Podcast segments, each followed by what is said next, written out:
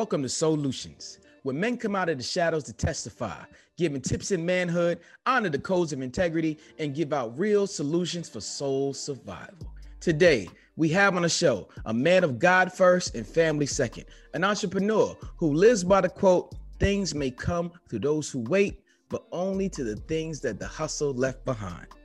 He's a businessman, a member of Alpha Kappa Psi Professional Business Fraternity Incorporated, a pursuer of passions, a community leader, a member of Alpha Phi Alpha fraternity. Ladies and gentlemen, give it up for the kind-hearted, brighten your day with a smile, James Davis. Bless you, brother. Bless you. I'm happy to be here. Happy to be here. How you doing, man? I'm loving life. I'm loving life. Much better yeah. than the alternative. Much better than the alternative. So are you ready to get down and answer some of these questions on these gems? Hey, let's do it, man. I'm excited. I'm definitely looking forward to it. What person did you meet or see that gave you the drive towards the man you are today? Who or what defined you? It's, and this is kind of a funny question uh, for me, because the answer, it, it may seem obvious, but you'll understand once I kind of elaborate a bit. It was my father. And a lot of people may say it's somebody that's right there in the household for you. But the reason I say it's a little unique for me is my father passed away when I was nine years old. So a lot of the memories that I have were typically childhood memories.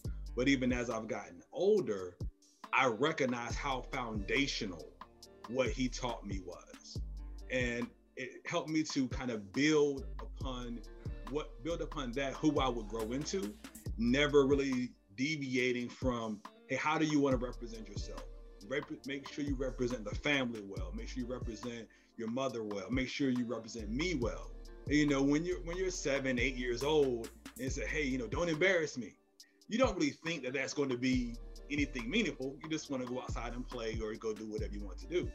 But fast forward ten, twenty, however many years, you always that helps you to understand, hey, your last name means something. Not just to you, but to those who came before you, those that are affiliated with you, or those people that actually invested in me. I, I, I kind of hear it in the back of my head. Like, don't embarrass them. Let them know that what they deposited in you actually was going to go on and do something great, instead of besmirching or embarrassing them even posthumously. Tell me some of the things you do to uphold the family name, to make sure that you carry with you. Okay. Whenever I leave my house, anytime I leave my house, I live, my, I live by myself, but my family is back back down south. I always remember my name in itself is maybe all somebody sees. It may not necessarily be my resume. It may not necessarily be my accomplishments. I just recognize what that does. So if I leave home, I make sure, and some may think, may not see the value in this, the way I present myself, the way I'm dressed. Hey, it may seem may, may seem like a very little thing, but if I understand, I may be the only young person somebody runs into in the grocery store. I may be the only African-American that somebody runs into in the office or on the subway. What kind of image or lasting impression am, am I going to leave on that person? Mm-hmm. So it could just, they, they may not come up to you to get to know you. They may not come up to you to ask you, how's your day? Tell me your story. But they may see, hey, he, this guy dresses this way. Or if I interact with a stranger, I'm, I'm still polite, I'm still courteous, whether I'm going to benefit from that interaction or not, because that could be the one takeaway that's going to debunk a stereotype for that person. Because a lot of times we may hear young people feel this way, or men feel this way, or African-Americans feel this way, or African-American men feel this way. If you do something to disrupt that conscious thinking, I feel like those can be the times where you can make a bit, at least a little bit of an impact, and maybe plant the seed for a more evolved thought process. A more balance of seed planting. That's a very interesting concept. If we all held each other at a certain standard, then people can't be forced to remove the stereotypes. You know, D L Hughley said, the worst place to exist is in a white person's mind. Mm.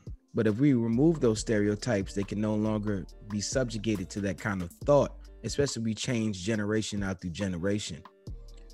Talk to me about the moment that you realized your attributes and what you applied into your life came to flourish in front of you. Because you, like you said, you don't know if people will ever take that grain of salt you gave them and actually season their life.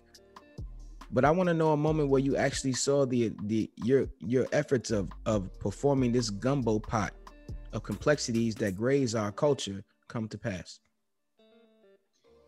Uh, this is a very open one, a very honest one I'm going to share with you, because very few people know this story. So I'm definitely happy to share it with your platform.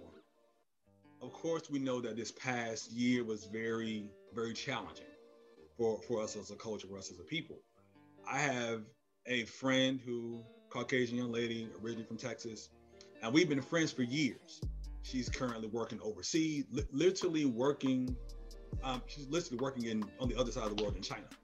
But not too long after what had happened with the late, great George Floyd, she called me crying.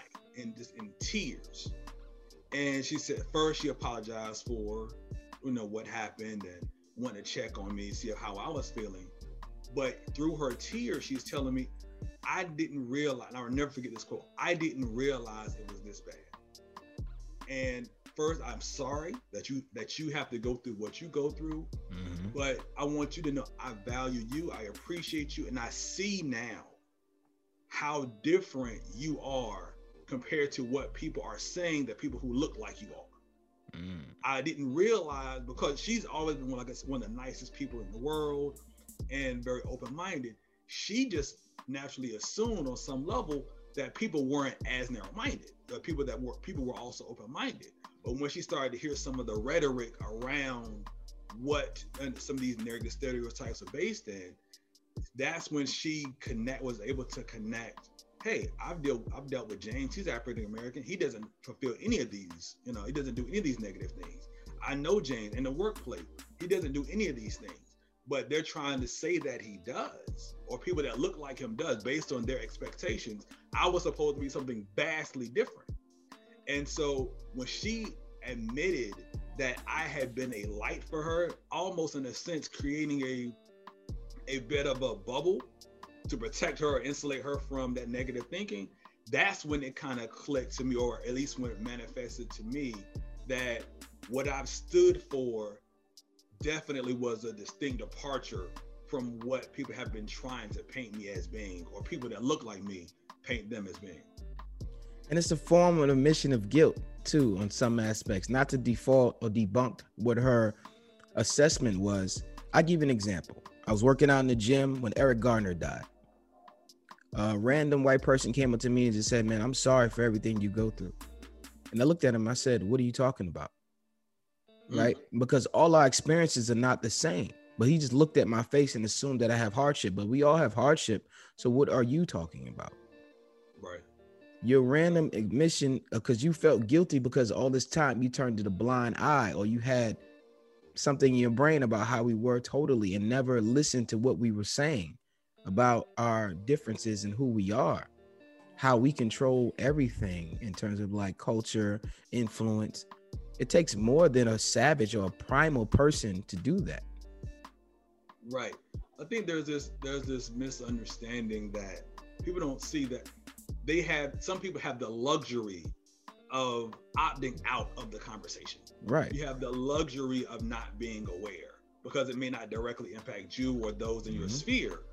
You you may not necessarily believe the negative thing, but you also don't necessarily have, you're not forced to engage in resolving a solution. Right. And and and I've heard this quote, no one cares about sacrifice until it's you. Mm, that's good. That's good. Until it's you. Do you have a vision board? Currently, I don't. I've had them in the past, and I definitely see the value in them. But I, this this year would probably be, the, this is only the, the second year I haven't really had one.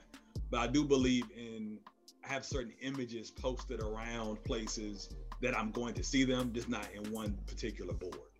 So you do have a vision board. It's just scattered around your house, where you can have different affirmations. So let's right, talk right. let's let's talk affirmations, but first I want to talk about what apex goal do you have scattered around that you're trying to achieve, and which one did you achieve?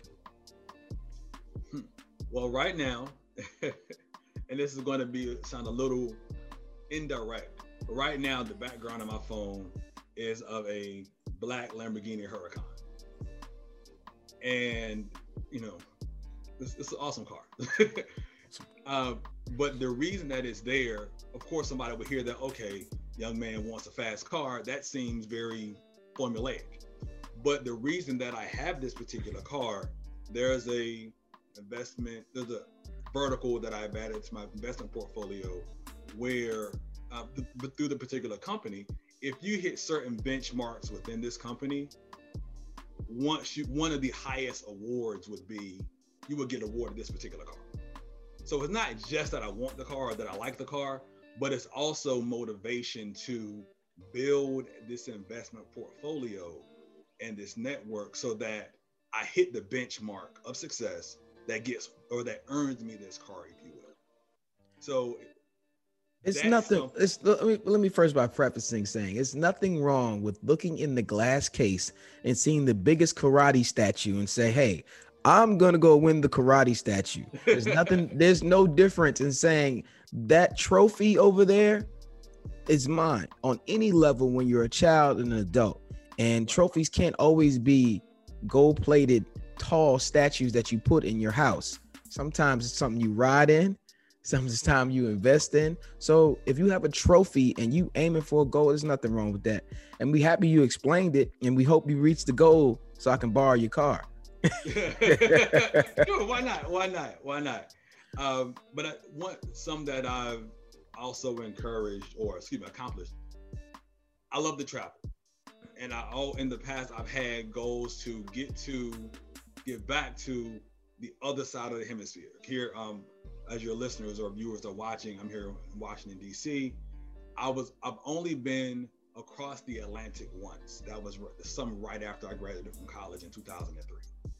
And I always wanted to get back, but there was, you know, it just wasn't working out. So I had put on my, on one of my previous vision boards, get to see the other side of the world. I had a globe and I had a pin on the Western hemisphere, excuse me, in the Eastern hemisphere. And so in two thousand seventeen, I applied for, this is through my job, there was a temporary work assignment in an office in India. It was in Mumbai, India. I've never been to Mumbai. I don't speak any foreign languages, but hey, look, I want I want this opportunity. I think it'd be a great, you know, a great accomplishment, a great experience. I applied and went through the interview process, the selection process. You have to, you know, write out why you think you should be chosen. And I, thankfully, I was selected.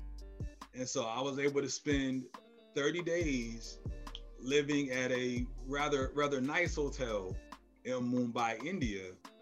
And it was something that I, there could have been the easy option to not even try, to not even apply.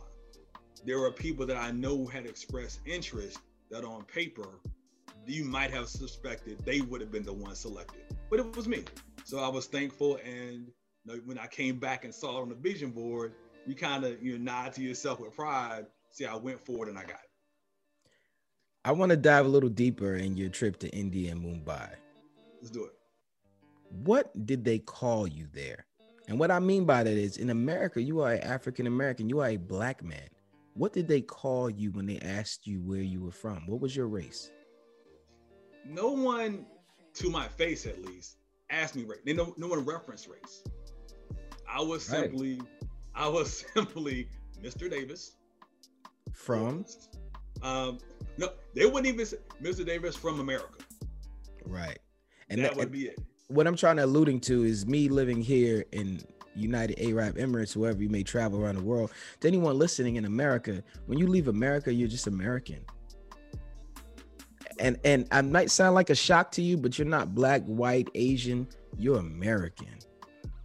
And that's what we need to get as a people, as on one accord, because the rest of the world doesn't see all these racial profilings that we have inside our own lines. No great fortress was destroyed from the outside in. It was always from the inside out. And that's what we're doing to ourselves with these racial lines. Talk to me about your affirmations. You got affirmations everywhere. How important it is to have affirmations around. For those who don't know what affirmations are, there are sayings to yourself about things you hope to achieve, a person you're trying to mold and shape, because some of us had to unlearn and relearn certain things to grow and be better. Talk to me about some of the affirmations you have, Mister Davis. Sure. One that I have, and I say this rather, rather regularly, is I am a powerful and influential businessman.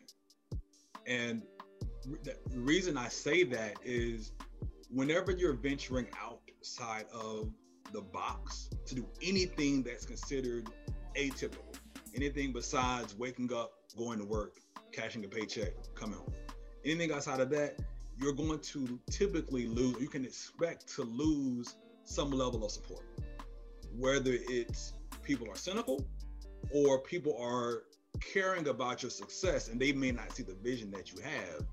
They're like, well, you don't have to do this.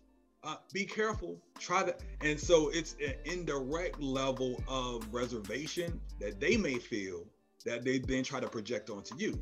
Mm-hmm. And if you're not careful, the power of the subconscious mind is very, is very much under, underestimated. If you're not careful, you'll begin to believe it and you'll begin to act more reservedly. You'll begin to act more cautiously in times when you may not need to. So sometimes I have to counteract that thinking so that I can remind myself, hey, you can go out here and do this. I say them not, hey, I want to be or one day I will become. It's, I'm a powerful and influential businessman. I say it now, so I forgot who where I heard it from, but you think as if to be as if. Mm. So I start saying it in the present tense so that my subconscious mind hears my conscious mind say it. And so that I begin to maneuver, behave in such a way that creates that particular existence. And I think that's something that we have to kind of try to make sure I stay on top of. I once heard the great K R S One, the philosopher, speak, and he did a speech and he said, I want everybody to say hello to me without opening your mouth or making a sound. And, and when everybody took two seconds to say hello, he said, what just spoke? And everybody was in shock because your mind subconsciously spoke to, and your, you spoke without speaking inside of your own language. You're speaking to yourself. Right. And I think people, what you said is so profound because people need to understand when others don't believe in you, there's still someone in you who does. Exactly. The God in you, the light in you, reaching the next level, being more than a man, the final level as we should speak. But I'm not gonna, I'm not gonna let you skip over Mumbai, India, because I'm sure people who are listening are like, okay, he didn't tell us any experiences he may have had. So please give us one or two experiences that were great for you in Mumbai, India. Sure. One, and this is kind of, how can I say this? It was more of a reflective moment than it was just inherently Mumbai-centric. But I remember the day I walked into the hotel, the hotel room, my hotel was right on the water. So the, I could see the Indian Ocean from my hotel. Mm-hmm. And there's this huge bridge. And I'm sitting there looking. And I'm, as I'm taking in the view, I, I got teary eyed. And I started to think, like, I'm not supposed to be here. Mm. Because I'm from very humble beginnings. My family didn't have money. I'm a first generation college student. My father passed when I was nine years old. My mother was a blue collar worker and encouraged me, but she had never really moved outside of, you know, outside of the next state. Now, nobody, nobody in my family, even some of my extended family had really traveled. I was supposed to look, according to the statistics, I was supposed to be on drugs if you, you know, if you read, if you believe the narrative. I was supposed to have gotten in trouble. I was supposed to have had all these things, but here I am in Mumbai, India. And, and I didn't add this piece. I was there for work, of course. So I'm here in Mumbai, India, representing the U S federal government, um, not paying for this entire experience, but I'm literally on the other side of the world from where I started. They could have easily read my story, or excuse, someone could have easily read my story and said, hey, I know where this ends. The statistics say there was a cell built for me already. The statistics would have already told you I was supposed to be working some menial job somewhere, struggling to get by to take care of my five kids but I'm in Mumbai, India, seeing or having an experience of a lifetime. Nobody would have predicted this. I had the same experience here in Dubai and Abu Dhabi. I was sitting, I tell this story all the time. I was sitting on a, I was in the middle, middle of the ocean, sitting on like a, a I swam out to this creek, this, this barge they had. Okay. And when you sat on the barge, I sat, I got there at sundown and I saw the sunset on the Sheikh's ca- castle or the Sheikh's uh, place of residence.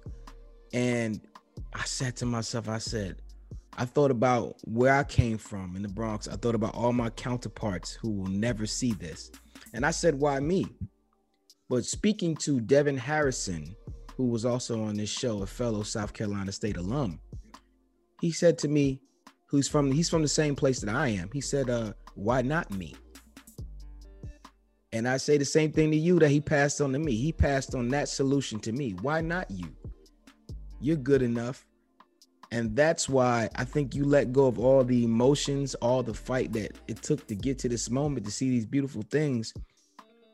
When you see that flower in bloom, now you want to plant more seeds for the next flower. Exactly. And it, it just encourages you.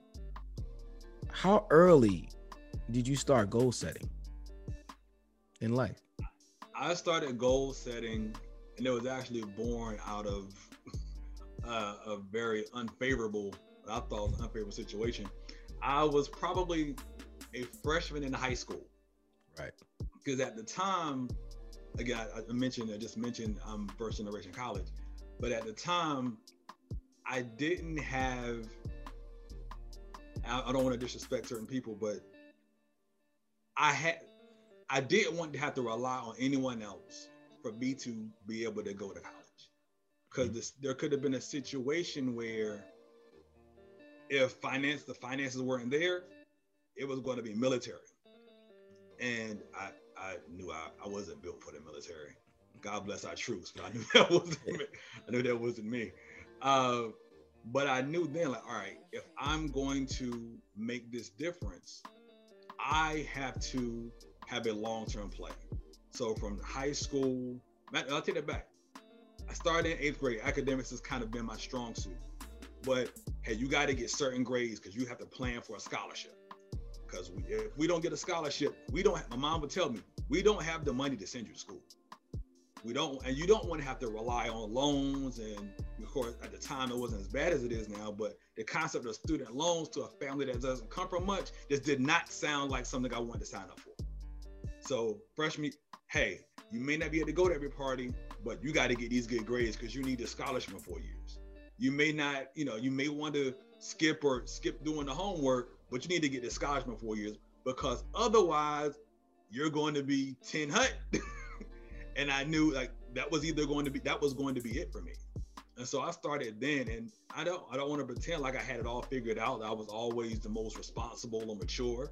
I like to play around. I like to, you know, teenage, I was a teenage boy. So you know, girls were a distraction in parties and sports and things like that were distractions. But at, at the end of the day, I knew what are you what are you trying to do in four years? Because if you don't do it now, you don't want to be you don't want to be waiting and hoping and wishing and praying and looking for a miracle when you could have done something to help your cause. I think that's amazing that you started early because you have to hone in certain skills and understand you're good enough right now when you start, but you're not going to be the same. You're going to be better. You're going to see things and see strategies and experiences that tell you by the time you went from eighth grade to eleventh grade, now you know how to balance going out, meeting girls, and getting your work done. Versus if you would have started in eleventh grade, you would still have to go through that turmoil two years and not reaching the goal, and you might have been in the military or packing bags or doing something else, working at a call center. And no no disrespect to people that do any of those things, but that wasn't his goal. So for his goal, this is where he wanted to be. And the fact that your family understood that it was a loan. And a lot of people don't understand that this they're going to want their money back with interest, and they're going to make it very hard for you to pay it back. So think about that. All my people who want to go to college rent-free, it starts in eighth grade with the consistency of doing your work. And also all the people who want who play an instrument. Don't forget, if you play an instrument, you do it well. They offer scholarships for that too. Absolutely. Pay your way through college with your skills and your attributes, and this way you won't owe nobody nothing. Absolutely. On, on that road from sacrificing to eighth grade, trying to get to college, I know you've done so many things, and you talked about losing your dad at nine. What did you sacrifice for the apex of some of your goals? Uh, I think, and you know, you always, there's always the, the idea of what life would have been like on the other side. But I know I sacrificed certain social standing. Like, I wasn't the coolest kid, and I wasn't the most popular kid. And I knew some of that you might have been able to, at least in my mind, I might have been able to kind of offset if I'd have gone to more events, if I'd gone to more parties, if I'd been more, you know, been more outgoing.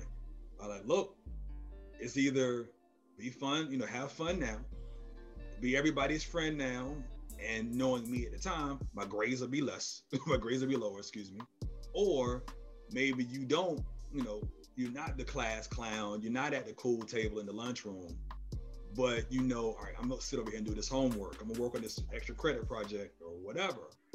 That was my thing. And so it, that was my trade-off.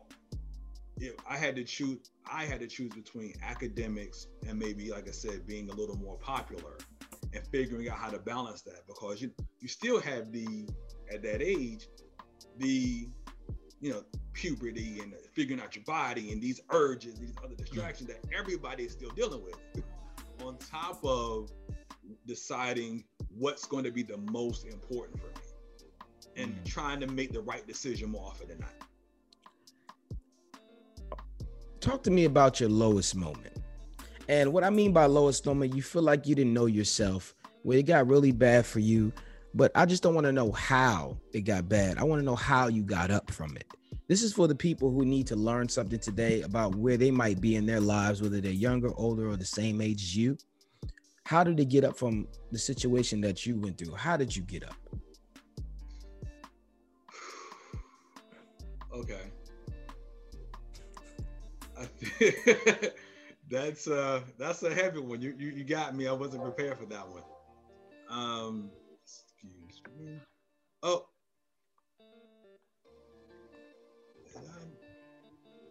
I apologize. I think my camera went out for one second. Uh, it took a lot of counsel. It took a lot of counsel. Uh, at the time, it wasn't. It was not an era of us being able to afford therapy or anything like that.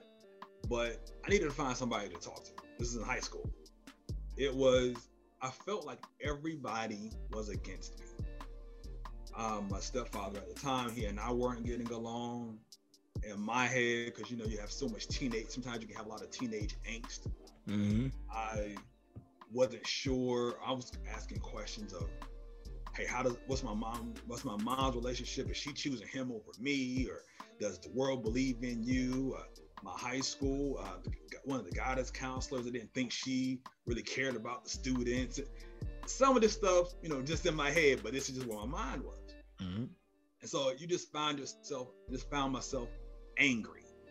I just found myself mad at everyone, and like, the only person I can trust is me, which is a very big mantle, a very big responsibility to take on at sixteen years old.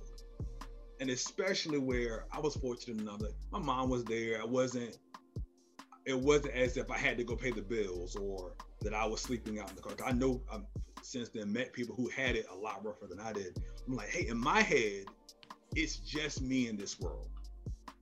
And eventually, I was fortunate enough to kind of connect to a couple of my teachers and one of my guidance counselors, or the guidance instructor. She was over the guidance department.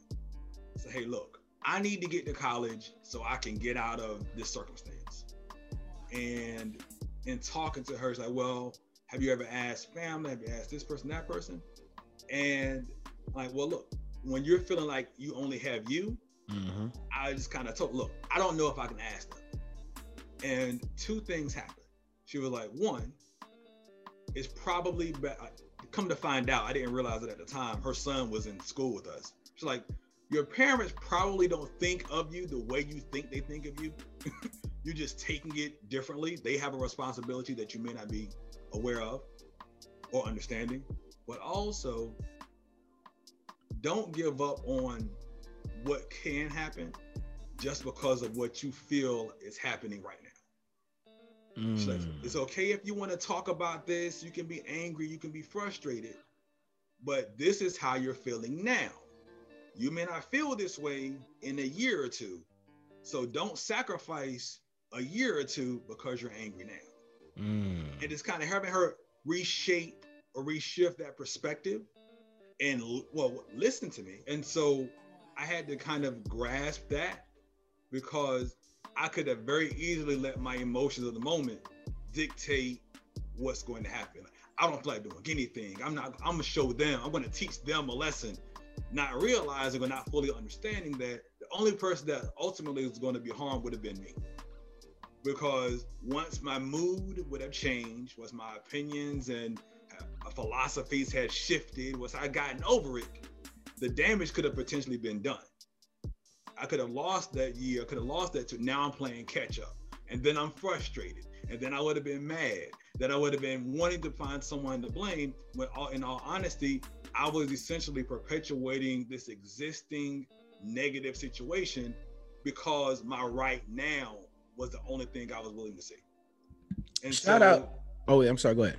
No problem. And so when she was kind of able to shake me out of that thinking, I, it helped me to kind of reset and understand this is a momentary frustration, not minimizing it. What I felt was very real, but this is going to have an end date. And what was that big goal? What's the long-term play versus the short-term reaction? Shout out to Wallo on Million Dollars Worth of Game. One time, once heard him tell a story about him being in prison, and an O G said to him, "How long did it take for you to get here?" And he was like, "What do you mean?" Whatever his infraction was with the law, it only took him three seconds to do it, and it cost him multiple years of his life. So it speaks volumes to what you just said. That that's a serious gem. Think about the outcome in the end game before your emotions and your fears and your reactions take place. Sometimes you only have a split second, but if you practice these things, a split second is all you're going to eventually need. Exactly. Exactly. How important is it to leave where you're from to develop yourself to where you're going? I think this is two, it's a two answer question, two answers to this question. I feel like for some, physically, there's a requirement to remove yourself from what's familiar, from friends, family, circumstances, situations, just to expand your perspective. You may have very, you may have very easily never seen anything outside of your upbringing, or outside of negative examples, or outside of limited levels of success. So just to expand your worldview, it would help you to see something that's not the same as you. That's not, so that you're not succumbing to the same amount of groupthink that we very easily can subscribe to. If everybody around you, if they're only, if they only strive for working at the plant down the street, no disrespect to those and those employees and taking care of their families and their responsibilities, but if that's all they ever aspire to, you may never think, hey, I could be the manager of a branch somewhere. I could be a C E O. I could be a professor. I, if you've never done, if you've never seen it, you may never expand beyond what's immediate. But we tend to repeat what we constantly expose ourselves to. Mm. But the other, the reason I said it's a two-part answer, let's look at, at the proverbial where you are. If you stay within your comfort zone and you only exist inside of your echo chamber of thought and ideas, you are likely to max out who you are to fulfill that role. You may become the big fish, but you're you're the big fish in that small pond. Because people don't realize, we may not we may not realize, the reason we have a lot of the friendships, associations that we have is because you have something in common. You guys either went through something together, you went through something similar, you understand each other, you think alike on certain issues. So on some level, you're very different variations of the same person. That's why you're friends. That's why you're associates. That's why you're colleagues. And no, so that's good as a base. That can be good as a support system. But if that's all you expose yourself to, then you're all going to just continue to shift hats. If everybody around you is employee of the month, that's awesome. But who's going to be the entrepreneur? Maybe one of you had that mindset or that potential, but you never, you only talk about, hey, this is how I get recognized at work. This is how I get recognized at work. Or like in my in my circle, like I said, in my in my story, I was the, again, I'm first generation. I was first generation college. So my family, great workers, really good people, love my family to death. But if I only listened, if I only did and repeated what they did, then essentially I would have graduated from high school, would have got a solid job, would have started my family, and I've just been comfortable there. But I had potential to go to college. Then when I, once I went to college, it's new experiences they never experienced. I'm telling them about what it's like to stand in line for registration, what it's like to go to class, what it's like to have to be, to take care of yourself without anyone else kind of prodding or cracking the whip to make you do it. And that was an added level of life, an added level of experience that I wasn't, ha- wouldn't have been able to glean from anyone else. And so now I've expanded my mindset and my ability to process things because I did something that wasn't familiar. It's very easy to get really regimented into what looks like what we've always done and just stay there because it's non-threatening and it feels safe. So to answer your question, you have to step outside, remove yourself from where you are sometimes to see that there's more out there. That is a loaded answer, and I loved everything about it. I love that you emptied the chamber. For me, the growth I just took from that is you are different variants of your friends. Like, you're alike in some way. And I have to really take a look at my friends now to see the ones I be looking at sideways sometimes that do stuff. Am I a part of this? Am I a part of your energy doing this? Because to me, some part of me appreciates what you just did, even though it was good or bad. That's a really, that's a really deep uh, antidote to build yourself up from. Absolutely. Talk to me about mentorship. How important is it? Uh, you, you said that you had plenty of mentors to get you through one of your darkest times, but are you currently mentoring anyone? Yes. I have, I currently have. Wait, wait, wait. Hold on one second. Let me, let me cut you off. I know you're a mentor. You said you're about to, but I want to know. Not the nice, the nice parts of mentoring. I'm talking about the part where you love the person you're mentoring, but you don't like them right now because they're just not listening. Talk to me about the patience you have, have to have to be a good mentor. Yes. Okay. Let's get into it. Um, the thing that uh, I don't want anybody who's watching this or viewing this to misunderstand. Disclaimer. I love to smile. I love to enjoy life and all this stuff. I'm very, I can be very direct and very blunt. Because sometimes I think we coddle, we massage situations, we massage the point, and we coddle people, and it ends up doing that person a disservice. And so the two key mentees I have that I consistently have, it, one is a gentleman I ended up meeting through my church, just quote unquote randomly, ended up meeting through my church. And the other I'll say is my younger sister. And the reason I say that I see her as a mentee at times instead of just being my younger sister is your familial connection can be whatever you want it to be. You can be close, you can be distant, you can just be, you're perfect and I'm never going to challenge you, or you can be, I'm going to motivate you to be better. So there are dynamics to that relationship that is very much a mentor-mentee relationship. But the part that's ugly is I'm, I don't mind telling you what you need to hear as opposed to what you want to hear. I don't mind being the bad guy at times and you being upset. I don't mind you uh, not wanting to talk to me for a while. I don't mind you, and this may sound a little cocky, I don't mind you wanting to fight me. Probably not a, bit, probably not a good decision, but I don't mind you having these feelings because sometimes you need to be challenged and you need somebody to communicate to you in a way that you're going to receive it. Mm-hmm. If you're being, re- if you're in a stubborn mood or you're making a really bad decision and you're dug in, me just telling you, hey, you know, try your best. It's going to be okay. Just hang in there. One day you'll come around. That may not get through to you. But what may get through to you is, hey, you're being stupid right now. This is a, this is going to be a terrible decision, and this is going to hurt you in the long run. So just like our parents used to tell us, this is going to hurt me more than it hurts you. Like, no, this is going to hurt you more, but I know that you need to hear this. Because mm-hmm. the thing that we don't factor in, we may not consider at times, is when you are or you decided to be a mentor, whether it's been an official or formal capacity or not, you don't always know what other voices they're hearing. And I don't mean anything about schizophrenia. I just simply mean you don't know who in their circle they're talking to. You don't know who else is giving them advice. You don't know what else they may be being influenced by, whether it's media, whether it's music, whether it's what they're reading, whether that's what they're li- listening to. You don't know what other voices they could be considering.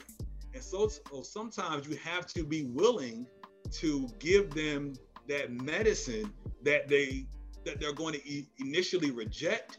But that way, if you give it to them, you know that it has value for them, even if they don't see it. So sometimes I'll give them these kinds of things. I challenge them on what they what they want, what they're trying to do. And I'm okay with them being temporarily upset, because now I know once I've told you what you need to hear, you can you have the right to choose what you're going to do, but you can never say I didn't know better. You can never say, why didn't you tell me? Because the one thing you also don't, something else you don't want to do as a mentor is hold back what you know can be helpful, and then watch them make the wrong decision. And now as they're dealing with the results of their bad decision, you're thinking, I could have helped them, but I didn't.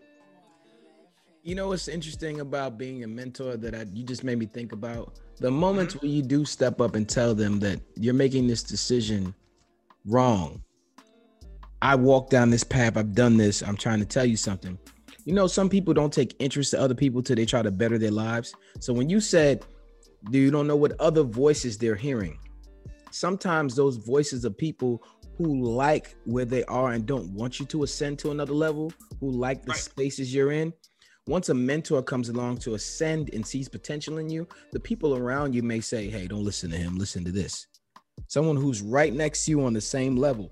People who try to pull you up, but they're on the same level as you. Be careful of those voices of people who are like you being comfortable, who like you being next to them because they have made a decision to stay there. And that's where their comfort is. But we're all individuals. It's not saying that you can't visit them back down on that level on some days, but when you're trying to get somewhere, tunnel vision is a must. Exactly. And if I, and if I can, Sheem, to respond to that, that's an excellent point. I think one of the harder things to realize, and I'm sorry, this is one of the future questions, but something I had to admit early or realize earlier in life is as you go to these different levels, not everybody's going to go with you. And it's not, and I like how you made that distinction, that it's not, it's nothing wrong with going back to visit them and staying in contact or what have you, but they may, they've identified, they may select where they're comfortable. That's not your story. It doesn't have to be. And if they're comfortable at level two and you want to get to level three, you can't make them change and follow level three criteria, make level three sacrifices if that's not what they want, just like they shouldn't expect you to do this, to do the inverse. And so if you're in these situations where, hey, we've been, we go back um, since childhood, or we go back to high school, or these are my day ones, or whatever, whatever terminology, some people may try to say, if you leave them, you're, you're being disloyal. Cause we all, you know, that's a word that we throw around sometimes a little too lightly. Like, no, I'm, I'm not turning my back on you as a person, as a friend, as a human, but I know where I'm trying to get. If I'm, if what you're doing isn't going to get me there, at some point I have to decide what's more valuable to me, your story or my story. Because if I follow your path, I'm going to end up where you're going. And if that's not where I want to end up, but I go, I do that anyway, then I've chosen what you want for your life as being more important to what I want for my own. And I don't think anybody deserves to make that sacrifice just to prove some kind of archaic thinking that I have to sacrifice who I can be just to keep you around. because the people that value you will appreciate you regardless of where you go. And I want to add on to what you just said, because you start you sparked at another thing, another light in my head.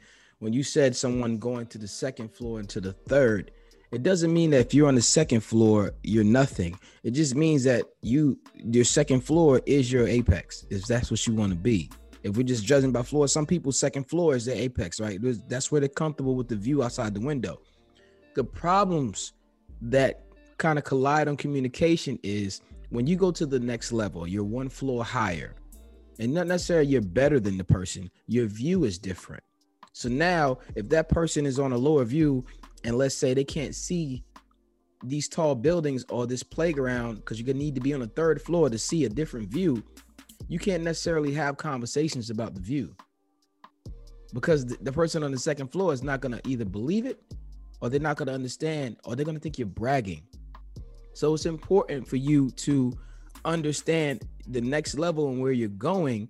You're gonna have conversations with other people on the third floor, but you also might not be able to have conversations with other people on the fourth floor unless you continue to ascend. Exactly. Now, when you keep ascending up to these different floors, you can always go back down and speak to everyone on every floor and try to bring some up, or just speak to them on their level. But guess what? You now can talk to all floors, which makes you a well-rounded person to bring resources to all the floors to make sure everybody's leveling up somehow. Exactly. Let's get into some fun talk. I talk to so many men. I talk to my friends, people around me, and I've never gotten a really good story about how this question I'm about to ask you came to be. Are you ready for this? This should be fun. I hope so. I hope so. I, I mean, I, I, I'm hoping you're the guy that, that sets this straight for me, because I think we have a problem in the male community and it needs to be addressed. Okay. Let's do it. Did you ever get a sex talk? Who or what gave you sex education? I, I never got a real sex talk. And it was, in hindsight, things probably could have turned out pretty darn bad. But I remember, if it's not, I don't know what the rating of your show is, I can I can give you verbatim what my sex talk was. Hey, I, it, look, on this show, we speak freely. If you are a child listening, it, this show will be rated R. It will say rated R on it. If he says anything explicit, it will say explicit. So uh, adults, families who like to listen to us about manhood, young boys, I want to have this sex talk. And there's no way of going around it. It's, we have to start having real conversations, and real things need to be talked about. So please tell your story how you feel should be told. But Um, but that build up, now I feel like it's going to be a disappointment. Because this is how, this is what sex talk was. was uh, so I'm riding in the car. My former stepfather, he's like, "Hey, I think you're at the age." I was probably around twelve, thirteen. No, I was thirteen years old. thirteen. They're like, "Hey, we need to. I uh, think it's about that time for us to have that talk." And I'm, I'm in full angry thirteen-year-old. The world is against me mode at the time. He was like, "All right." They're like, "Yeah, what talk?" I mean, it's time for us to talk about the birds and the bees. Like, oh, because I was a little brat. Like, uh, okay, what you want to know? This is what I said to him. he was, he was like, "What? What you want to know?" He was like, "Well, I want to know. Do you under, do you do you know what sex is?" And like, like, "Yes, I know what sex is. We're fine." "Well, you tell me what sex is." And so I go on to elaborate what sex is. And, you know, I'm going through the, the basic mechanics and everything. And he says, "Okay, sounds, you got to understand it. Let me know if you have any more questions." That was my sex talk. Well, it, that's that's better than most. It's better than most.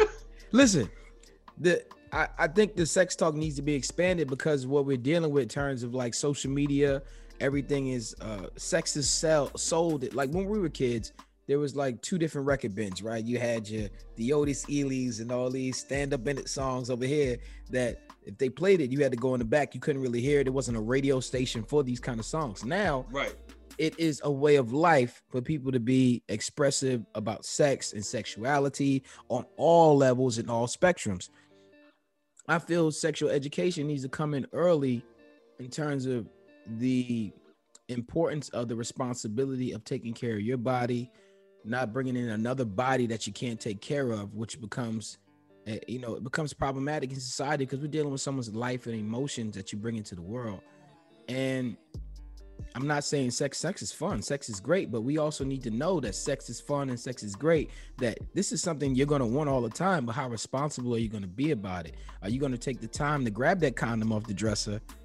Right. And not just go in there and have a good time because it feels better, but it has to be, you have to be educated. And that comes with repetition and understanding. Like even in the beginning, you might not listen to what somebody's telling you about the prevention, but eventually there are a lot of people who wish they would have had a talk or listen. And I think we are so scared of talking about things that are normal, normal things that not, not, me, not let me not say normal things that are guaranteed in this life. Well, not guaranteed. Not everybody's guaranteed to have sex, but reproduction is, is right now is a guarantee. Right. And some other things are guaranteed that I'll talk to you about later, but do you plan on ever giving a sex talk to a young man or a young lady? What would you say to them? Like, how you say you're direct, how direct would you be? I got to hear this. I feel like for a young lady, I would prefer. Yeah. Yeah. Woman, yeah. Okay. Yeah. Cause you say you mentor your sister. So I don't know. Sometimes so you got to give you a little. But that one, that was a, when she was going to college, hey, don't have baby until while you in this school. It yeah. was just a, that was I, that went into big brother mode. That wasn't yeah yeah yeah okay mode. But no, I I definitely expect to have it. Um, my, my other mentee, he's twenty-eight at this point, so by the yeah. time he and I met, he was he's already it was more versed. So reining him in, making yeah. sure he understood it. But I think that's going to happen. But like like you said, I think it's very important, and I feel like it's going to be something that I think we kind of, we may have evolved past the idea of just the talk.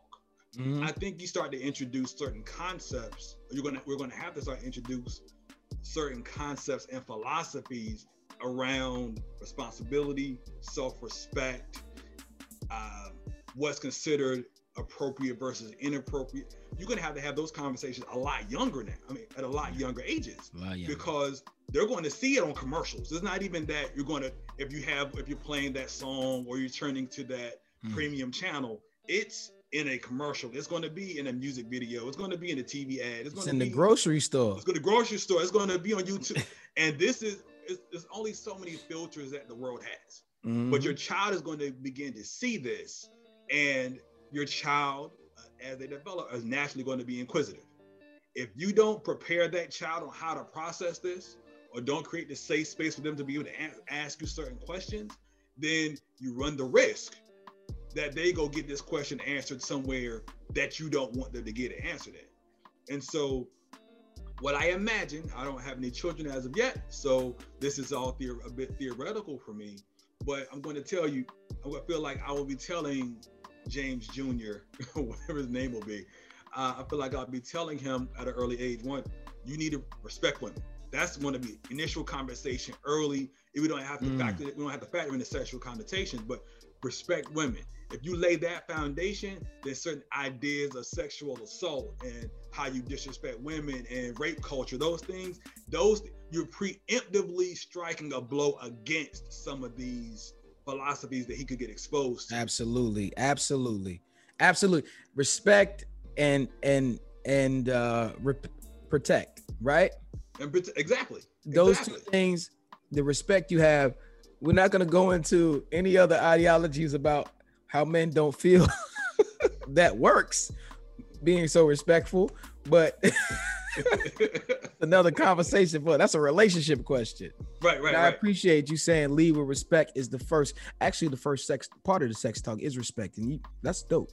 That's dope. I think I grew from that right there. The first talk about sex with your kids should be how much you re- met your male child is how much you respect women first. Right. Because I think, unfortunately, and this is being super close to my mom. And all right, so let me kind of give a little bit of backstory. I remember when my father passed, before he passed, he was like, if anything ever happens to me, take care of your mom. You don't, again, you don't think it's anything to that when you're a child. As I got older, you want to make sure you see women as something to protect and something to revere. And so I grew up with that concept. So when my sister, who is eleven years younger than me, um, when she is born, I already had it in my head that women should be respected. She deserves to be respected. And so, and, and protected, like you said. And so if I've already been indoctrinated into this thinking of women are something to be revered, which I got from my dynamics and how I met my mother, and to be respected and protected with my younger sister, it was a lot harder for me to go out and just do anything, anything and everything to a woman that's my age, that I would, that I had interest romantically or physically with or in.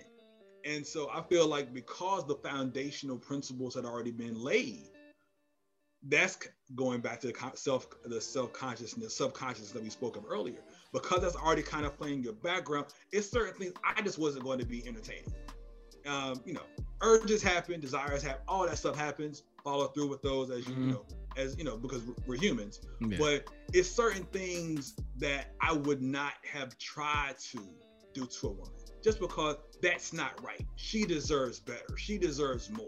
Yep. It shouldn't okay. have to be her telling me that's yeah. not it. She deserves better, even if she has a track record of her track record. You didn't meet her. It's your time that, meeting. That's first, right. That has the first time meeting her. So you could, but it just prevents a lot of things and puts you in better situations. Exactly. Exactly. And I Should think it? going in, if we set, if we set up, if we set those things up, set up those pillars hmm. of how we're going to, since we're talking about manhood, if we establish the pillars of what being a man does or means for our, for our young men, if we set those things up, those are some of those bar- parameters that we're not necessarily going to really veer outside of as often as the world would like us to believe that we do. And which leads me to my next question. Should there be a basic training program amongst men, a level of edu- a level of education taught? And what I mean by that is outside of the education system, outside of churches, and outside of boys and girls clubs. I'm talking financial literacy. I'm talking communication. I'm talking how to change a tire, change a tie, gardening, general wealth building like stocks, real estate, speaking with the elderly because they have all the answers because they've been here longer than all of us. Do you think we can ever implement something like that in our communities where we talk to them about respect for women, building the foundation of, of cutting down some of the antics that we that we engage in now? I feel like we can, but I think we have to be really intentional to do that. And I say that because we can't wait. Some of these things, you can't wait until a kid is, you can't wait until they're disrespectful or demonstrating disrespect to then want to teach them respect. You can't wait until they followed or mimicked poor financial literacy, poor, poor financial awareness, and now they're struck, now they're just trying to figure out how to keep the lights on, help the family pay the bills.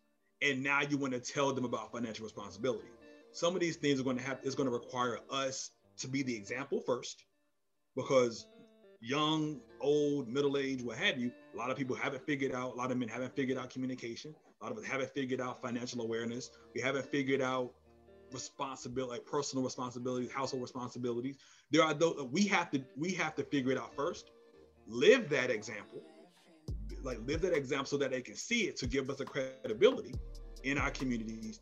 And then once we've established it, hey young man, let me let me show you this before you need it. That way, whenever it comes to pass, when you find yourself, oh, I got a flat tire.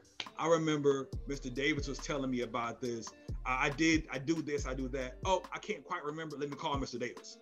But, or at least, no, let me pull up on my phone. He said use the jack, but I can't remember how I actually put, get the lug nut on. Like some of these things, we have to be a lot more proactive about it, but we have to have the credibility to be proactive.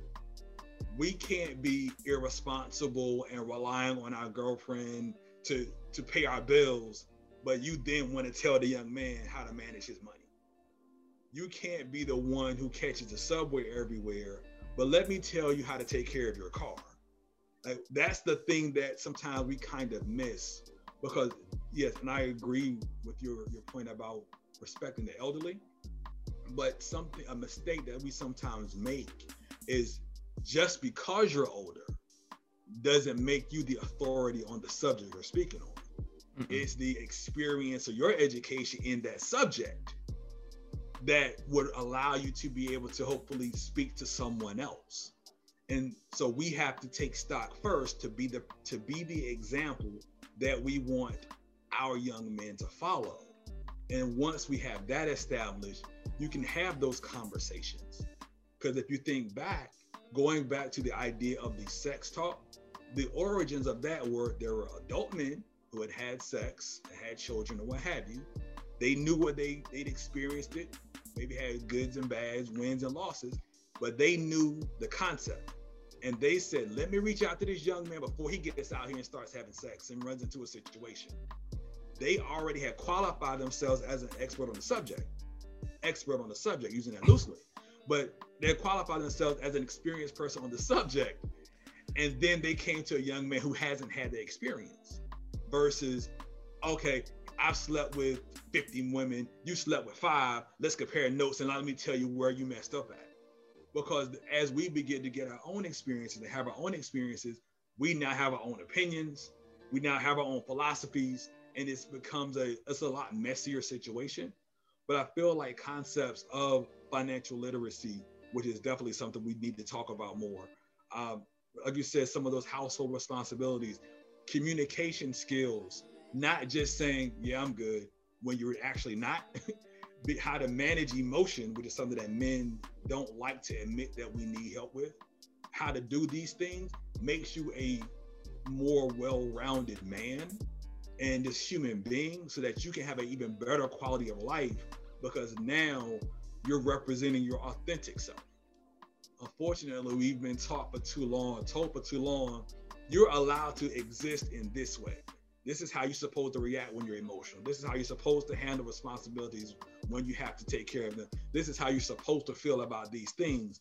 And we feel like if we deviate outside of that box, somehow we can't share that, but you're now, it doesn't make the feeling go away. It doesn't make that struggle or that lack of awareness go away. You're now just playing a role. But if you can only play a role for so long before the anxiety around it, the frustration behind it, the anger, the insecurity around it begins to just fester and ends up coming out in an unhealthy way long-term. Friend to the show, Brian Watson said, the goal is to be more than a man, to get to the final level. And that's what you're, you're speaking about, being more than a man, being more than just subjugated to a gender, where we reach that higher level inside of us. And that's amazing. That's good talk. And that's good analysis that it needs to come from the skilled and the people who are intentional. I agree with that a thousand percent. I want to do, I want to do a poll with you. Okay. I spoke to several women and most of them say this, this criteria is never in a man's top three things they want in a woman. I want to ask you what top three things you want in a woman. And then I'm going to see if you said the one thing that most of them never say a man wants. Okay.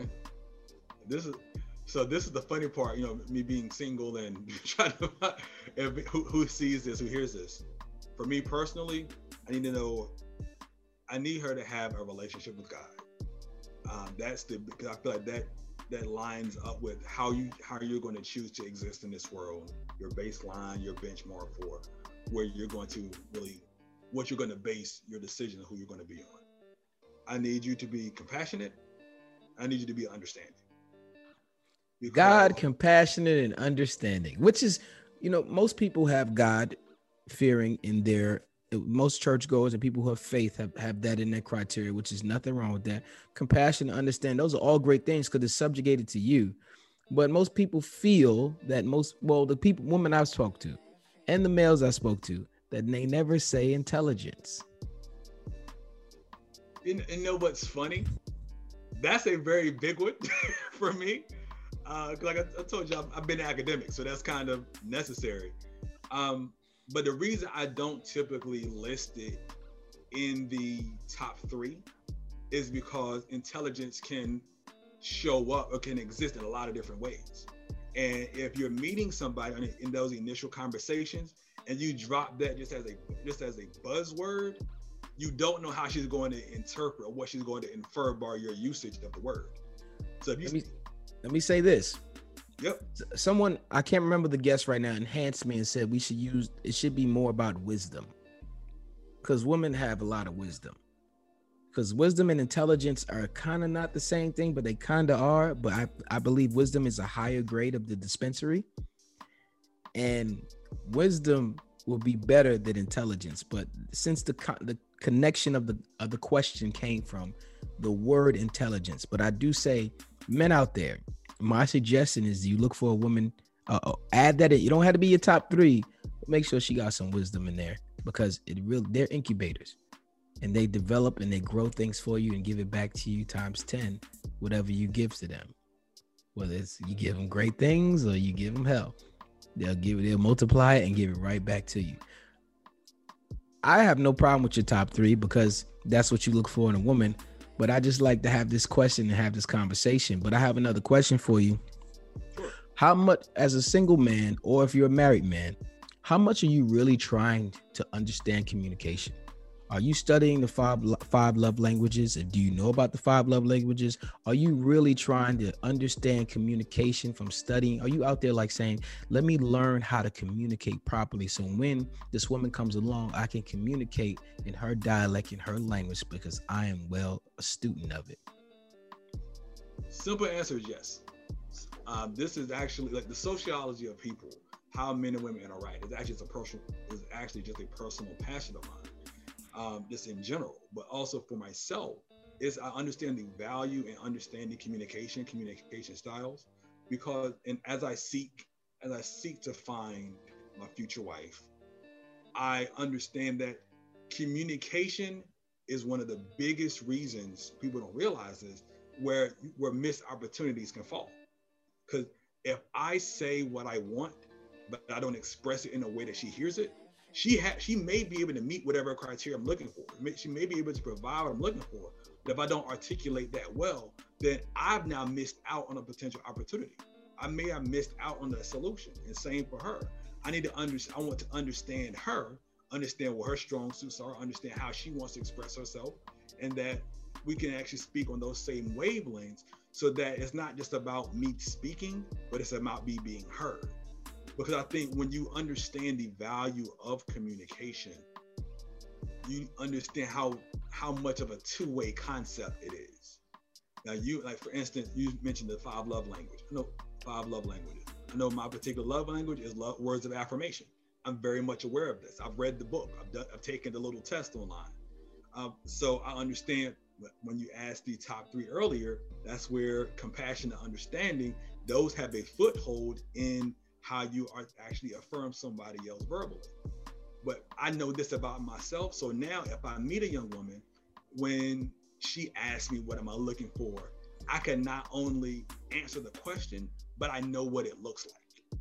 The part about poor communication is, if you can't, you know what you want, but you can't really express it to someone. So you can't tell them how the, how they'll know if they're meeting it. If I can't tell her I like words of affirmation, and I just say, I want you to just get me. She doesn't, she might not know what that means. She may be somebody who responds or expresses herself through acts of service. She's thinking, hey, to her, this is me showing how much I care.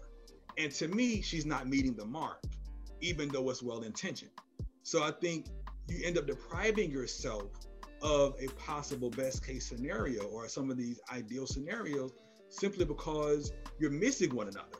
Not because she, she doesn't want to listen, not because I don't want her to hear me, but simply because we're speaking in two different languages. I don't care how passionately I speak in English to a Spanish speaker. If they don't understand English, it's not going to connect. I don't care what I'm saying to them. I could be saying, I love you, you're the greatest person in the world. If they don't understand English, they're not receiving it. Therefore, they're not, their need emotionally is not being met. They could, she could be telling me she loves me, that I'm the greatest thing since sliced bread, but if I don't speak Spanish and I don't understand what she's saying, we've now missed a connection and an opportunity to build something greater than ourselves. So I think we under, I, I very much value what communication is, and the ability to communicate without yelling, without cursing, without disrespecting her, without her disrespecting me. I understand the value in you showing me the emotional side of you in a way that allows me to hear it and respond to it, so that we can now become closer and have a stronger bond. And so it's very much a critical piece of how much I study meeting women and building something with them and leveraging that to hopefully ascend to something greater and more long-term. That's a great answer. And I want to talk to you about what crossed my mind within your answer. I think a lot of men need to pay attention to how we criteria our women and how we want this list of things she must do. And when I'm talking about the, I'm talking in the realm of being submissive, right? Yeah. I'm starting to feel, and I'm not one hundred percent that way, but I'm starting to feel the, the term submissive should be removed from all relationships. I say that because when we're building, and now acts of service is acts of service, but I'm talking about the word submit. When men think of submit, they think their woman is supposed to submit to what they say and what they will. I'm starting to feel that's not the case. I'm starting to feel that when two people come together that built something, it, it, I believe it's two pots of gumbo. It's two pots of gumbo of different things in life and experiences, and you're putting it into one pot, one pot of gumbo. Now, if you don't find a way for those flavors to coexist, your pot will overflow and you start losing pieces of yourself. But if you expand your pot and y'all can all cook together and maintain and start to simmer, it takes time to simmer and mesh together. When I say a woman should have your back, I don't mean a woman should have your back like holding you up. I mean, she should be, y'all should be back to back, and she should be looking in the direction you can't see in. A lot of men think differently to this aspect. But I've just come to that conclusion through my growth that two businesses, two corporations are coming together in, in the eyes of many societies. It's two corporations, two businesses coming together. And at some point, some of our ideologies and our criterias fade away through age and time and through growth. So be careful what you base your criteria on, because some beauty fades. A lot of things fade. A lot of things start to change. People get sick. Are you there for that? And sometimes you don't know if that person is there for the test until the test comes. Right. You don't know how good your car is going to hold up until it's going through a puddle. Oh, I hope I get through this puddle. You know, it's like you you don't you don't you want to drive. You got to drive through the rainstorm. You don't know how good your tires are going to be until you got to hit the road for a long time. So just be prepared to change some tires and get out there and work that pot of gumbo without letting it overflow and you losing pieces of yourself that burn up and you can never get back. Absolutely. And if I could say this, yeah, in response to that, something I think that a mistake I think men make sometimes is we need to, we don't, we subscribe to what we feel a man is supposed to be, mm-hmm. even if it's not necessarily what we feel or what we believe. We sometimes try to meet these criteria that makes us look more what we would consider more manly or more macho. Case in point, like when we were younger, a lot of times it would be about how many women have you been with. That was almost like a badge of honor at one point in our, in our younger lives. That way, some guys may brag about, I've been with this many, I've been with that many. Not getting into who was lying or who wasn't, but it was just a thing. It was a numerical accomplishment that was quantified by the amount of sexual, the number of sexual partners you had. But if you were never the guy who wanted to go out and be that guy, those guys, based on their maturity level, you may feel the pressure, may have felt the pressure to lie about what you were doing. Hey, whatever happened to the girl you met at the party? Oh man, you know, we went back home and we did blah, blah, blah. You may have felt the pressure to do that, even though you just wanted to find somebody that you can watch movies with. You wanted to find somebody that you were in love with. But because it wasn't considered socially acceptable amongst men to do that, you felt the need to perform. Now, we rationalize that when we were younger, but unfortunately, sometimes we can continue to hang on to some of these similar mindsets as we get, as we become older men, and it just manifests itself differently. Hey, I'm, I think of this because you, you referenced the word submit. There are some men who hear submit and the connotation around it are now is, I'm going to show her who's boss. Yeah, that's what I mean. Exactly. That's, that's, it's, And not realizing that the words, the concept of a woman submitting to a man is biblical and comes from a wife submitting to a husband as the husband submits to God. That's the origins of that. But the world has co-opted it. And now it's, I get to tell her what to do. And you may not even, you may really want a partner, but you don't feel like that's what you should be. So now watch me boss her around. Watch me show her who's in charge, my, so I can tell my friends, so I can show everybody else, so I can show this world dynamic that I'm bigger because I put somebody else lower than me. And I and think then, that's, a, that's a dishonest thing that we sometimes do. And it's okay to be authentic in being wholesome and having respect, regardless of whether it's perpetrated without within society as well.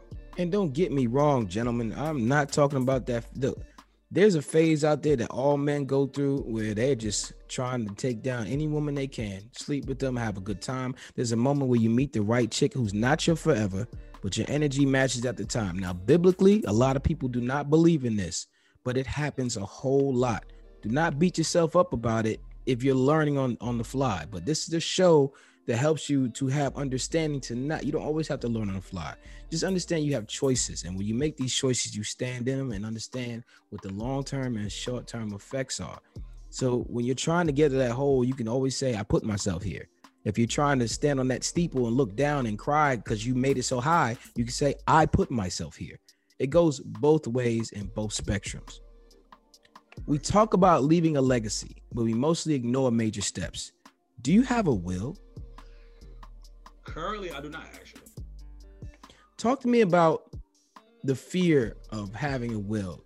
Why do most people from our culture run away from the topic? I think we do it because it talks, it forces us to, to deal with the mortality of ourselves. And we just don't like to think that this is going to end. We like to think we have all the time in the world. And unfortunately, we don't. And I think that's really why, because to have a will, you have to, one, admit someday I'm not going to be here. But two, it makes you, based on, because I've had conversations with persons about setting mine up, it forces you to kind of take an assessment of who you are in this world. And that can be a very uncomfortable conversation.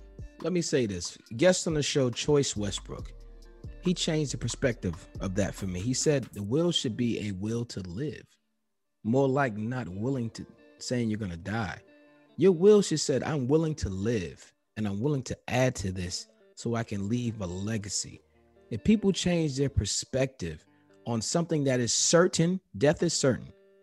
If we change our perspectives on what's certain, then we can now get our heads around making sure that we do the due diligence to make sure we leave things behind. Another guest on the show, Cameron Wesley, spoke about how his other cultural counterparts use insurance, life insurance on their family members to secure lineage of wealth and also to pay for the funerals. In terms of their parents have life insurance policies, the kids have life insurance policies on their parents and they pay them the premiums. So when the parents pass away, they can pay for the funeral, also take some money and continue the lineage. And that's something that he said other cultures do because the the the talk of death is not a problem for them, because I know we deal with a lot of traumas as soon as we walk out our door. We deal with police brutality. We, we deal with a system, systematic thing that is always trying to bring us down in some concept. And if it's not directly affecting you, it's affecting someone you know on your circumference. We deal with all that trauma every day and we get by, get by. So the concept of talking about a will makes people feel that you're speaking even more death your way. Change your perspective, everyone. Talk about it as it's a will to live. And don't be afraid to take insurance policies out on your parents if you are of our age or your mid thirties or your early twenties, because it is an investment, not a death sentence. Let's go into this conversation here. You are not a husband. You are a single man, but I want to put you in that husband scope, like as we once just did with the communication spectrum. Okay. Answer this question to me. There's no right or wrong answer, but as a husband, would you rather have a great woman or a great wife? Hmm. That is a good question. As a husband, I feel that I would rather have a great wife who is also a great woman. And, but and what, what I mean by that is, if we simply look at ourselves as individuals in a vacuum, she could have everything going for her. She can be the most attractive, the smartest, the most successful. And I could be, she may feel I'm those things, may, maybe feel like I'm her equal in those areas. But if the cohesion of the two isn't there, then the union in itself isn't going to be as strong, I don't feel. We spoke earlier about communication. If I know that for me to feel stronger and feel closer to her, I need words of affirmation. But she, in her vacuum, feels that the way she desires to express herself, again, is through acts of service or through financial gifts. And we both dig into how we're going to exist, then now we're not as, we're not as easily built, built together. We're not as easily bonded. And so now you can end up in the, you can end up in a situation where you have, instead of a marriage, you have a business partnership. You have two really close friends, which is excellent. There's amazing value in that. But I don't aspire to get married just to have a close friend. That should be a component of it. But I feel like her supporting me, me supporting her, us no longer being two individuals, but now being one in singularity, I feel like that's more valuable. And I, so that requires for me to know myself, requires for her to know herself, and we can decide, do, does what we bring to the table work together? And that's what's going to make a, to me, a, me a more fulfilled and happier husband, and ultimately her a happier wife. That sounds great, but people also need to understand that when you get into a relationship like that, people do not change overnight. And if they went a whole lifetime being somewhere and you ask them to make adjustments, that can take a decade. So just be willing to make, if someone is twenty-five, thirty years old and they had this way about them that they that was underdeveloped, you're asking them to change twenty-five years of themselves in a month, in a year. It doesn't happen that way. So understand that when you're growing as husband and wife, as Mister Davis just said, he's speaking to the level of growing and loving each other and understanding you're more than a business partnership. You're more than friends. You're one. And blending together takes the right curves, the right moment, the right, you know, just the right gel. And it might take years, but if you, if the work is there, if you're putting the work in, then it's worth it's worth to stay, because you don't want to start over again with that if you got the right one. Right. Validation from your partner. It's like you win a championship when you meet the right woman. Well, Mister Davis, I know you're a single man now, but when you were with someone you cared about, did you defend the title? I don't even, did I, what? Now, what I mean by that is, when LeBron James wins the championship, they go to him and say, hey, LeBron, you on a new team, you got new teammates, what you gonna do? Def- de- defend the title. When you when you land a woman, it's like you won a championship. When you got the lady, you took her out, roses, nice, nice dinners, you're doing all this nice romantic stuff. Now, as the relationship continues on, are you still doing those things? Are you still taking care of yourself? Does she still look at you? Do you still put on nice clothes, nice cologne? Do you still clean your room up when she came over? Those type of things. Ah. Are you defending the title? Because what what she what it took for her to get there, are you doing that and more? Or are you saying, ah, I got her? No, I'm, I absolutely continue to de- defend this, how to use your term, because for the exact reasons you just laid out.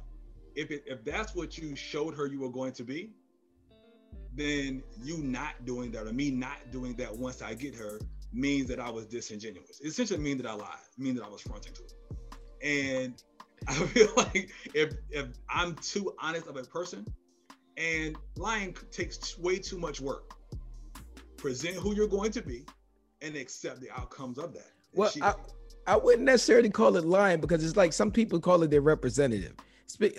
Let's, for example, I haven't been single in a long time, but I remember when I was single, I would I would do things like clean up my room. Like, I got to clean my room up for this, for right. this girl come over.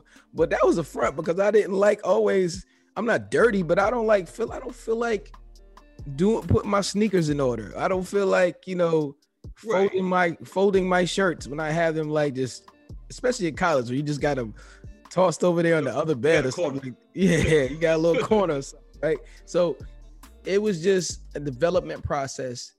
I don't think, I don't think, it, not all the time is it lying. It's just, you haven't been developed yet. For example, when you get your own place, you might have a bathroom that has no soap in the soap dispenser. But when a woman comes along, all of a sudden she's putting colorful soap dispenser in your soap dish. Right. It's an right. upgrade. I think some, some of these things are, not, the small thing, what you just outlined, outlined, it's the subtleties. Of course, you put on your, you show your best self. I'm not talking about that. I mean, if you... If you know that you're not the emotionally available person, that's not who you are. Don't pretend to be that just to get her. If you're if you're going to always be busy because of whatever you're involved in, don't constantly take off work so you can pretend like you're going to have time for her.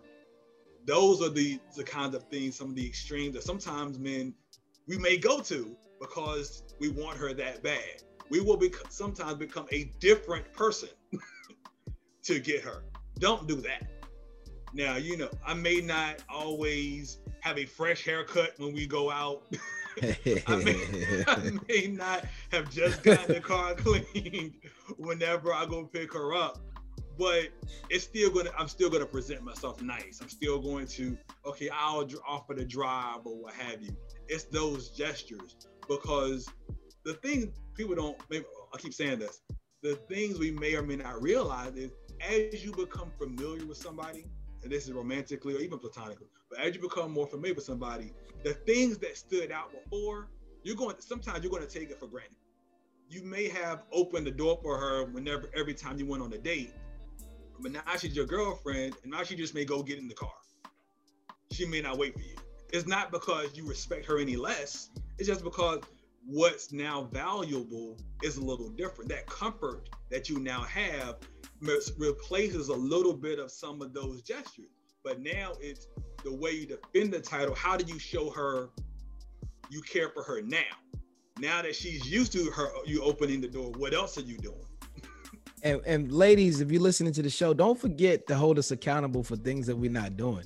Because a man who wants to be with you will meet all your requirements, whether it's late in the game or early in the game. We'll always meet your requirements. All you gotta do is drop a little hint, like, you know, you're not opening doors no more, right?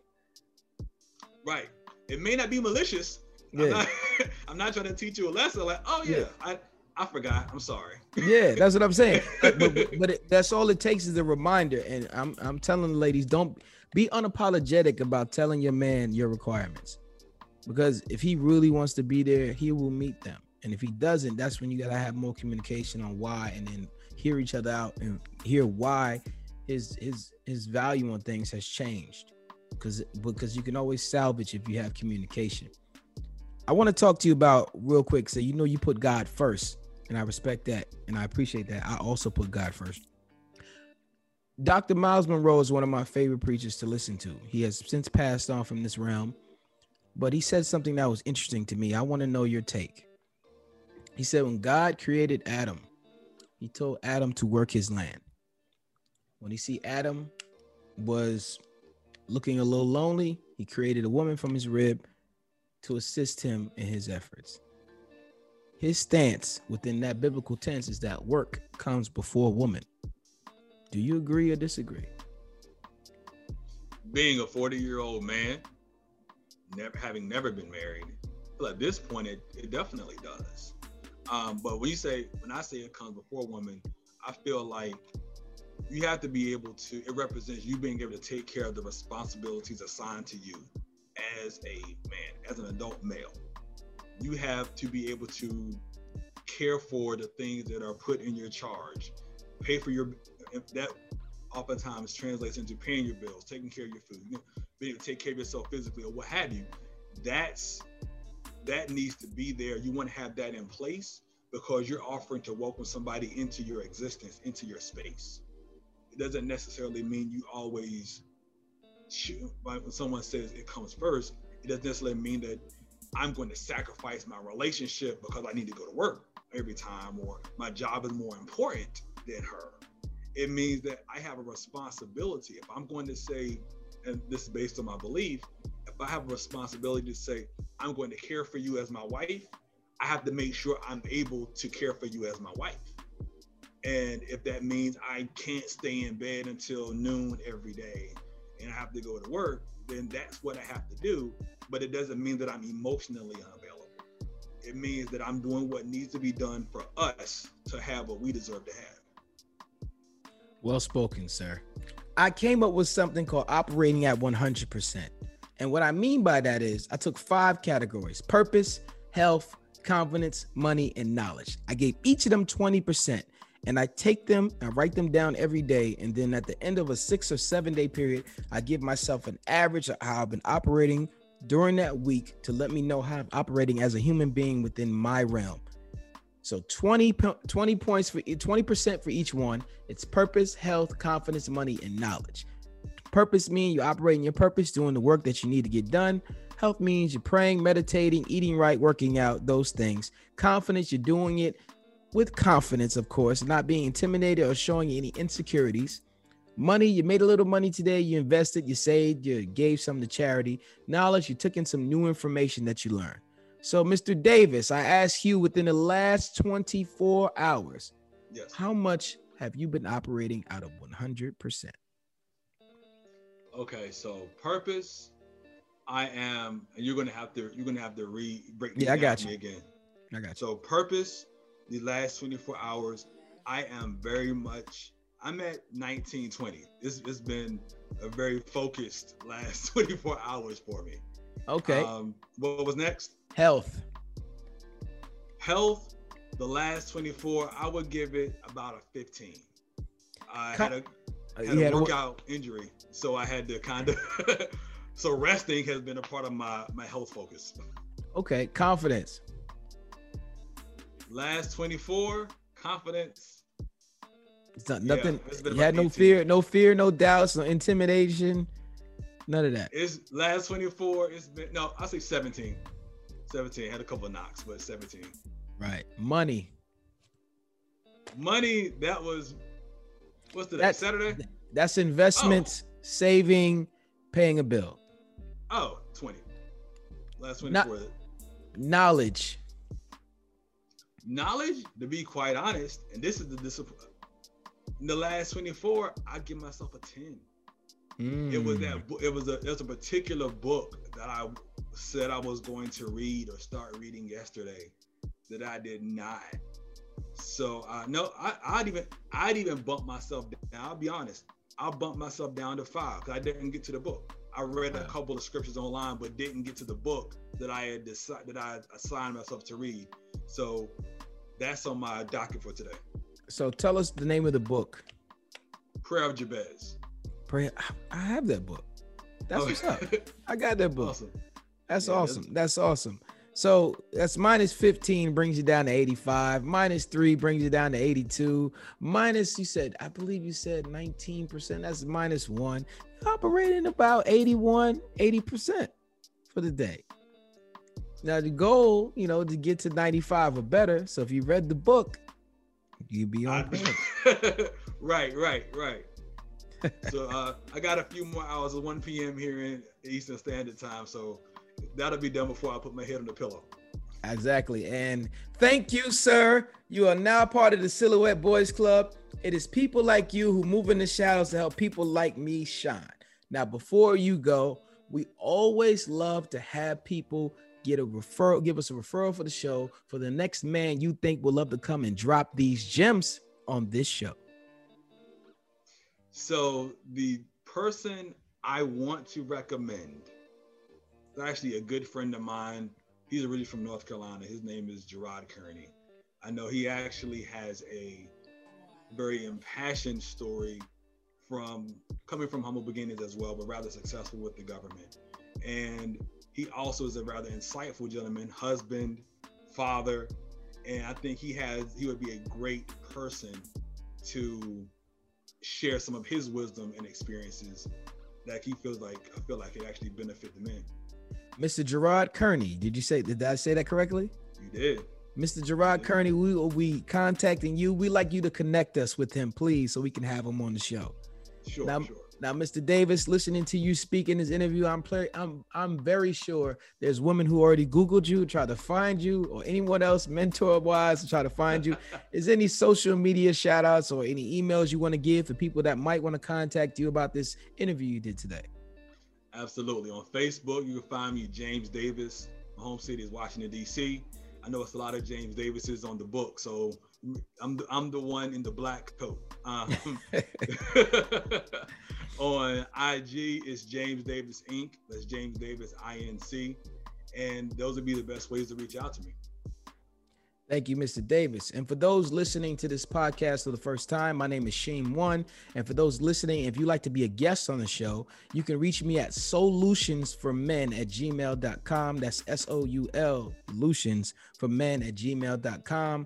Or if you want to follow me on all platforms and social media, it's at Sheem One. That's S H E E M O N E. And let's continue to build conversation on Clubhouse. If you have Clubhouse, follow me on Clubhouse as well.